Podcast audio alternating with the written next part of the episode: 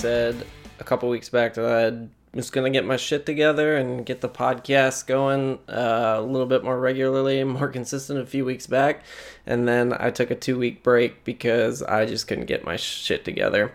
Uh, long story short, I mean, as everyone knows, the last episode we did was about the coronavirus and how it has impacted the scene and the music industry in general.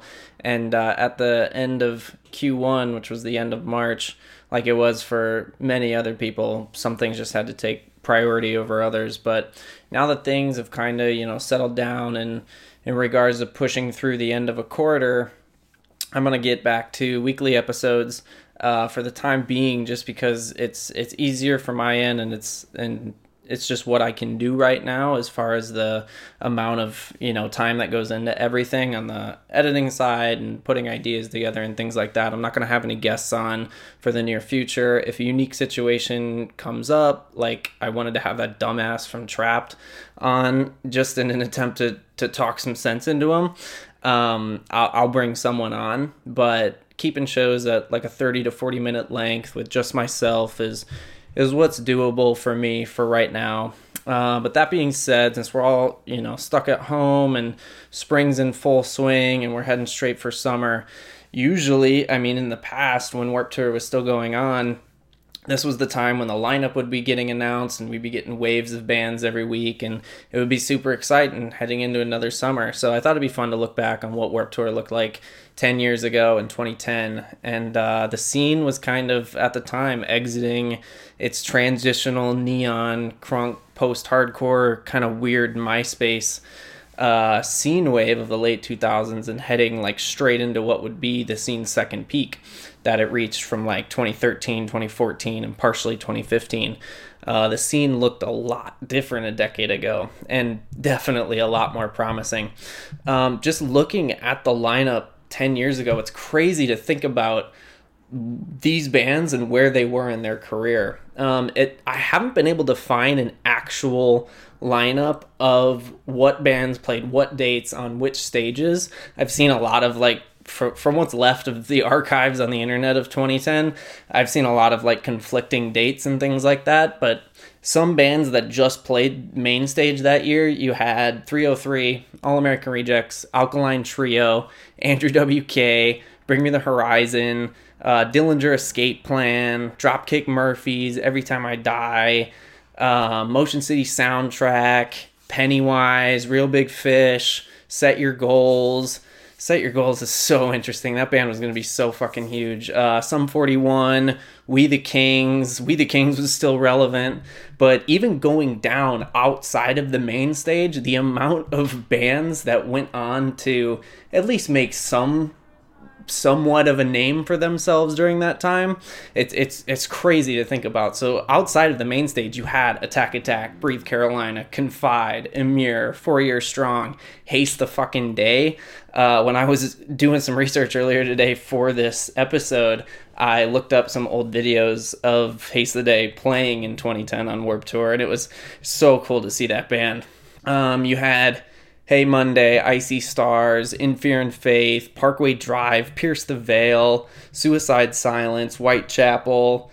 Um, I mean, the list goes on. It's pretty crazy to see all the different names that played that year. You had Enter Shikari, I Wrestled a Bear Once. It's really a really a nostalgia trip. Versa Emerge. I believe this was the year there was a show on MTV called World of Jenks, and he would just take individuals just completely randomly from around you know the world and he would just kind of shadow them for a day and kind of go through and unpack what they're experiencing mentally and things like that. It was a super super short-lived show. I think the, the theme song was a kid cudi song but he did a whole episode with sierra from versa and i believe it was when she was on warp tour this summer. But super super interesting to to unpack what that lineup was back then and two years later in 2012 Warped Tour released like a full length documentary film called No Room for Rock Stars, and it was about this tour. And they picked just a handful of bands and acts, and they kind of followed them around on the whole tour and just documented exactly what they were going through at that time. They had uh, Never Shout Never, Suicide Silence, Mike Posner, and Forever Came Calling, who Forever Came Calling weren't even signed at that point. They were literally just a local band trying to sell CDs in the line before every date of the tour. And uh, they eventually got signed to Pure Noise, released two albums, I believe, on Pure Noise, and then I think their third one might have come out independently. Um, they were one of my favorite new wave pop punk bands of, you know, like pop punk's second golden age, if you could even call it that. But I mean, just to even look at one band on this tour, say Never Shout Never, and unpack exactly where Chris was at that time, it is crazy to think about where he was poised to be and what he was, you know, the foundation and the stage that he was thrusted into after all of his MySpace success. Um, just the Never Shout Never footage of the show kind of documents his life during that time and how everything was just kind of sucked from from him after the tour was over. I've met Chris and a lot of people like Chris over the years and you can tell in his demeanor, especially in the beginning interviews, it's a fake type of innocence. And as soon as shit starts going south for people with that mentality, they fall apart and just say fuck it he he sprains his ankle at some point in the tour, not even maybe like midway through, and by the end of the film, he is over absolutely everything and just wants to go home. Um, it's crazy to think about how big Never Shout Never was supposed to be. They were a major label band. Nobody remembers that at all. The amount of, of hype that he built off of his MySpace page is absolutely ridiculous. And to think about, you know, his his at least from what I know of his backstory, I, this might not be accurate at all, but this is what he would, would tell people. And I think I read it in an AP interview years and years years ago. But he was like supposedly this tennis prodigy, and he broke his ankle or he, broke something, and he was in the hospital. And it wasn't you know it wasn't looking like tennis was going to pan out for him. Um, and his uncle brought him a, a guitar, and that's how he started playing music. But the the amount of momentum and hype that Christopher Drew built off the MySpace years from um, the Yippee EP. I think there was some sort of like demo schmemo thing, I think it was called. Um, but you had songs like Big City, Big City Dreams and there's a couple other that I'm forgetting off the top of my head, but he built so much momentum off of this kind of like, you know, peace and love. And he always had a fucking like raccoon tail and he had great hair. I know I always talk about hair, but that kid had the best fucking hair. Um, and he he owned his entire look all the way all the way up until he started getting fame and then he was completely over it. He was completely over it. And it's it was wild to watch at the time and now to think about how we haven't heard from him in years it's like holy shit. Like remember that never shout never actually happened? Um, but I, I don't have first week sales for him, but in 2010, in January of that year, he had released his first album. It actually debuted at number 24 on the on the top 200, and then he released his second full length, Harmony, later that year, that same year. I mean, he was literally on like a hip hop, like hip hop's current release schedule. You put out like two albums a year. Um, I know he only had like eight or so songs on every quote unquote album, and the songs were super, super short. But the amount of content that he was pumping out is is super interesting to look at now, considering everyone's kind of release schedules. But um, that second album also debuted uh, even higher than the first one at number 24. And then pretty much after that, it all fell apart. I mean, he was, he released an album called Indigo, and it just he just got way, way, way too weird for any of his fan base from the early days to latch on to anything that he was doing uh, after that second Never Shout Never album. And he like attempted to return to form at like a couple different points.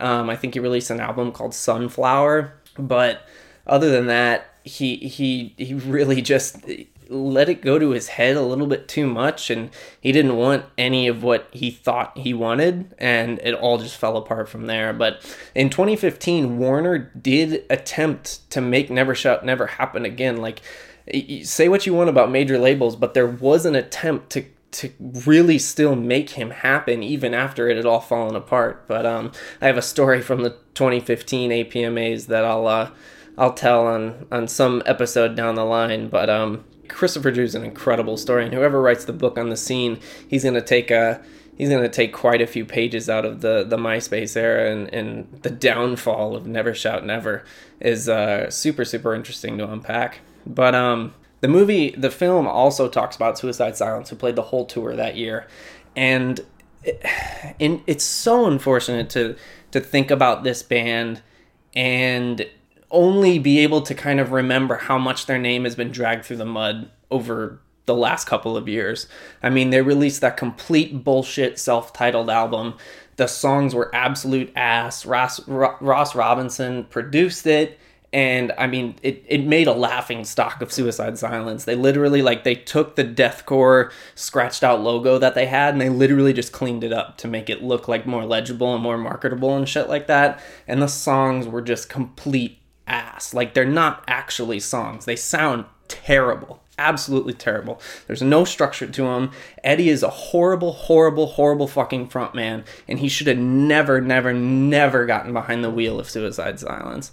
And it's super, super disappointing to look back on their legacy and how much it's been ruined because of him and where the band has decided to take things. Because at at this time in 2010, they were on the No Time to Bleed cycle, and Mitch Lucker was just starting to become a poster boy for what you know that hot topic wave that was literally at that point falling apart all around them because metalcore was taking over. Rise records had become the coolest label in the business and deathcore bands were either going metalcore or they were just breaking up and falling apart. You kind of saw that with Miss May I. Like that first Miss May I record, Apologies Are for the Weak, that's Hot Topic Deathcore to a T. But by the time they got to their second album, it's literally just modern metalcore. There's they left all of the deathcore elements out of out of what they continued with. Um, but Suicide Silence doubled down and they got heavier. I mean, I love The Cleansing. That's one of my favorite deathcore records of all time. The snare on that record is one of my favorite snares of all time. There is so much fucking pop in that. It's absolutely ridiculous. But um, it, it was so interesting to look. And I even, I remember thinking about it at the time because Suicide Silence looked like Lamb of God, but they had like Oli Sykes as their frontman. Like they had this super marketable poster boy that could carry them as far as image goes. You know, like they weren't. Mitch didn't didn't have a massive beard and he wasn't wearing camo cargo shorts and he didn't have super long hair. He kind of looked like Oli Sykes. Uh, he had tattoos. He was just covered in them. Super skinny, lanky dude. Um, and he he was the poster boy that really gave other fans that maybe weren't necessarily into deathcore as a whole something to latch onto. And that's super important. And no one wants to recognize that but image is literally half your battle as a band. And he gave suicide silence what so many deathcore bands didn't have during that hot topic wave. But um it's really bittersweet to see the footage of him with his daughter Kennedy because we didn't really have another the scene didn't have another death that was on the same level as Mitch's. It was it was just super unique given where Suicide Silence were in their career at that time because you can kind of say Kyle Pavone from We Came as Romans that was obviously very large and incredibly significant but We Came as Romans were at a very different point in their career than Suicide Silence Suicide Silence in 2010 even before they had released You Only Live Once but once they had released that album a couple years later the metal scene was taking them seriously. They had gotten cosigns from Lamb of God. They had gotten cosigns from bands that existed outside of not only deathcore but the scene as a whole.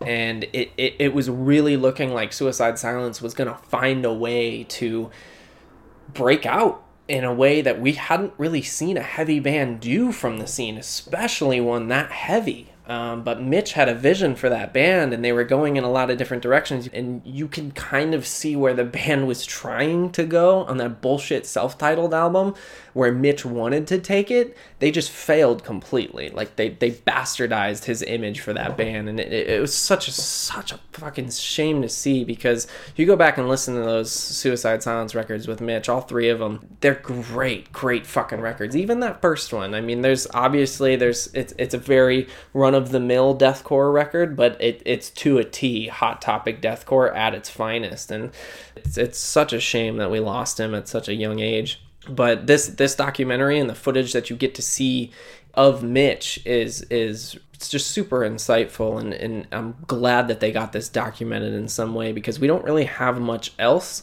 um, besides dvds from suicide silence themselves but as far as outside sources this is this is kind of the biggest one that i'm aware of but i do i highly recommend it if, if even if you're not a fan of deathcore or just a fan of the scene um, it's it's great historical docu- documentation what they did with uh, Suicide Silence on here. But other than that, they they talked to Mike Posner. They followed him around because he was the big superstar at the time on Warp Tour, and Warp Tour is known for for taking out acts that aren't necessarily part of the scene or, or even obviously necessarily part of the scene. They um, they've had everyone from Eminem, Limp Bizkit, Kid Rock fucking you know the the black eyed peas they've had so many artists play the play the tour over the years but i think they definitely got into after the after emo's peak in the mid 2000s with my Chem and fall out boy and panic they got a name for themselves and warp tour's brand was built around only emos go here.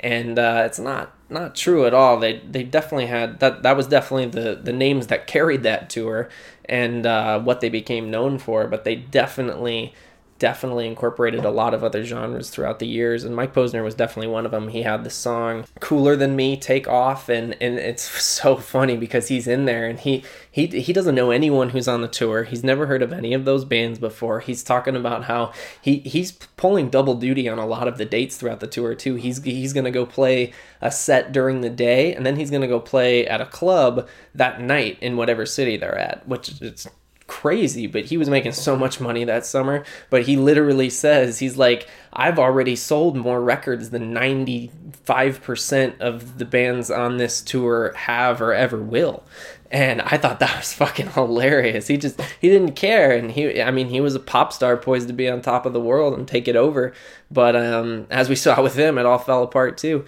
But uh, he has gotten a Grammy nomination since uh, for his song "I Took a Pill in Ibiza," and I believe he was trying to like walk across the country last year. I could be totally fucking this up, but I, I think this is right. He tried to walk across the country last year, and he got bit by some poisonous snake, and he got hospitalized for it, and it was like some serious thing. But he recovered from it, and he's okay. But I remember that story popping up last year, and I was like, holy shit! Remember Mike Posner when he played Warp Tour? and then uh, all the all the metalcore covers of, of of Cooler Than Me all came rushing back, which was hilarious because they were so fucking bad. Uh, all the pure volume metalcore covers of of 2010, 2011, 2012. Those were those were maybe some parts of the scene that should remain buried. But uh, the other band that they followed was a band called Forever Came Calling, which I talked about earlier. They were selling CDs um, in the line at the different dates and they end up not making enough money to make it to other dates and they're you know stealing from gas stations and then they kind of have just a bit of a breakdown and it all gets a little too much for them and but they do end up getting to play a date and they eventually got signed by pure noise records i think because of that documentary so i definitely recommend going to check out those those first two forever came calling albums. Great modern pop punk band but also there wasn't an insane amount of drama on the 2010 Warp Tour, as there had been in past years. You know, you had Fat Mike and NOFX versus Spencer Chamberlain and Aaron Gillespie Underoath, um, and just drama between old heads and new heads and, and shit like that. But there was there was a bit of a drama between the Of Mice and Men camp and Austin Carlile and uh, their at the time their new vocalist Jerry Roush, and a lot of people don't remember this at all, but it, it did happen because Austin Carlile had gotten basically let go of Of Mice and Men because at that time he had to get surgery done, like a very significant surgery, and it was going to take Of Mice and Men off the touring schedule for that for a good amount of time. And they obviously didn't want to. They were touring on their their debut full length, and shit was really picking up for them. Um, the the album was definitely a success at that point, and they were gaining new fans left and right. And when when you have that kind of momentum and you have an opportunity to do Warp Tour, you fucking take it because um, that's to catapult your band absolutely. And so they basically let Austin go, and they got Jerry Roush, who was the uh, not even the original vocalist from Sky Eats Airplane, but at the time Uh, I believe he had just left right before this, and he was kind of looking for one. But Sky Eats Airplane was like the the the forefathers to like a different breed of electronic metalcore than what the scene had had seen at that point. and you know they had garnered a little bit of a fan base so of my men got jerry and at this point jerry was kind of poised to be a poster boy a little bit for the scene like he wasn't a star yet but with with this getting updrafted to Of Mice and Men, you know, it's the follow up project to Attack Attack after Austin Carlile got kicked out. And there's so much drama and everything's building, and they dropped the record. And there was an Attack Attack diss track, Seven Thousand Miles for What? And then they had a single takeoff, Second in Sebring, which is about Austin Carlile's mom. And now Austin Carlile's out of the band. So uh, they're like, is is there beef there? We we didn't really know what to think about the situation, but we were just enthralled by it.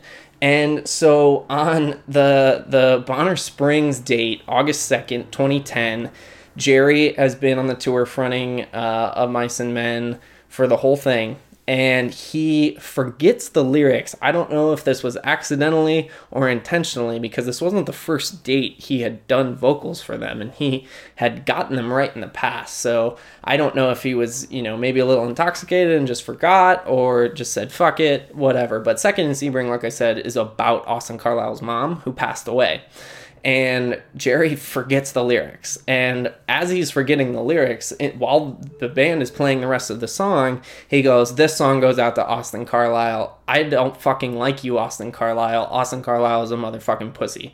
And this video is still on YouTube. It turns 10 on August 2nd this year and this was so like this was such a big fucking deal at the time. And youtube obviously in no way what it was then as it is today or else this video would have been so much bigger. It literally only has like 130,000 views or a little bit over that I think. But it is such a moment because nobody remembers that Austin Carlile didn't front of Mice and Men at one point before Aaron Pauley took over. Um, but that's that's one thing I love about the Punk Goes Pop series is because they serve as like these documentational points in bands' careers where they were off cycle and they just went in to record this one song and put it on there. Because Attack Attack recorded their cover of I Kissed a Girl with the replacement God, I cannot remember what this kid's name is off the top of my head, but there was they had a vocalist in between Austin Carlile and Caleb Shomo, and I cannot remember what his fucking name is, but he recorded the vocals, the screaming vocals on their I Kissed a Girl cover, and he is also the screamer in the Stick Stickly video. Of Mice and Men on Punk Goes Pop 5 covered Blame It, and it is the only song they recorded with Jerry on vocals, and it is also one of the best Punk Goes Pop covers of all time, and definitely top 10 scene metalcore covers of all time for sure.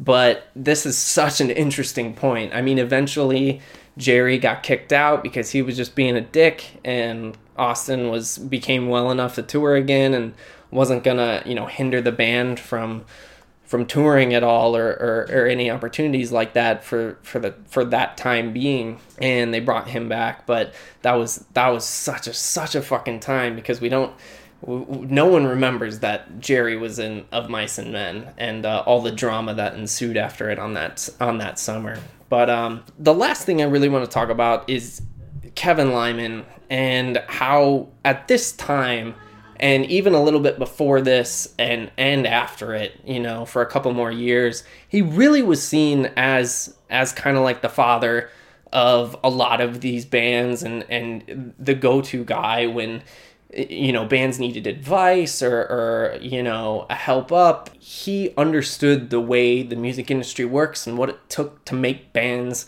take off and he was there to to help bands out you know? Like you watch any sort of footage of kevin from back in the day he's like hey how are you doing? Can i get you some something to eat? You want you want some food? Like we're grilling we got food everywhere you need water? Like what do you what do you need? How can i help you?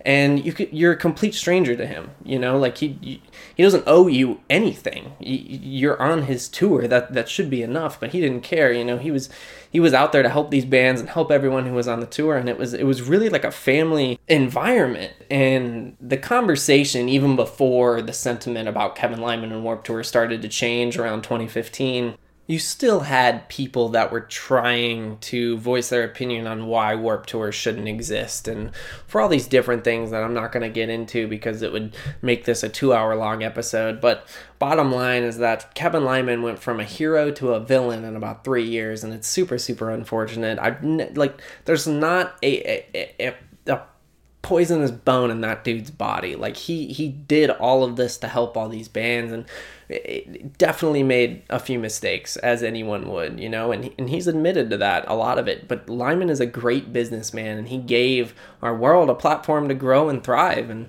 Warped Tour died because of a lot of different reasons, but one of them was that there was there was this sentiment shift among ba- among newer bands that were coming up and a lot of emo's fourth wave. And he he talked about that in an interview last year. And i uh, i screenshotted some of what he said and i put up my own take about it on on twitter. And and fourth wave emo definitely awoken and and canceled the hell out of me but I, I talk about things in a business way. I'm not speaking on morality. I'm not speaking on what's right and wrong. I'm speaking about how to make your band bigger. And that that's what Warp Tour did. If you did Warp Tour right, it was there to help your band. If you were a complete fucking shithead, then you shouldn't have been out there and your band shouldn't go fucking anywhere. But he said in this interview, the bands that I thought would have been fantastic for for this were bands like Balance and Composure, La Dispute, Touche Amore. I love those bands. I think they're great musical bands, but their attitudes of their little community, they don't want to break outside of that little community. Modern Baseball, I think, could have been one of the most massive bands out there, but they got caught up in their own bullshit. No one is too precious to break out of your own shell, and I felt they were and I'd watch their careers, and every year I'd send offers, and they'd be like, "Oh, we don't want to tour with those bands. We don't want to be a warped esque band." And I took screenshots of that and I quoted. I said Kevin Lyman did an interview about warped and the awful mentality of new wave emo bands.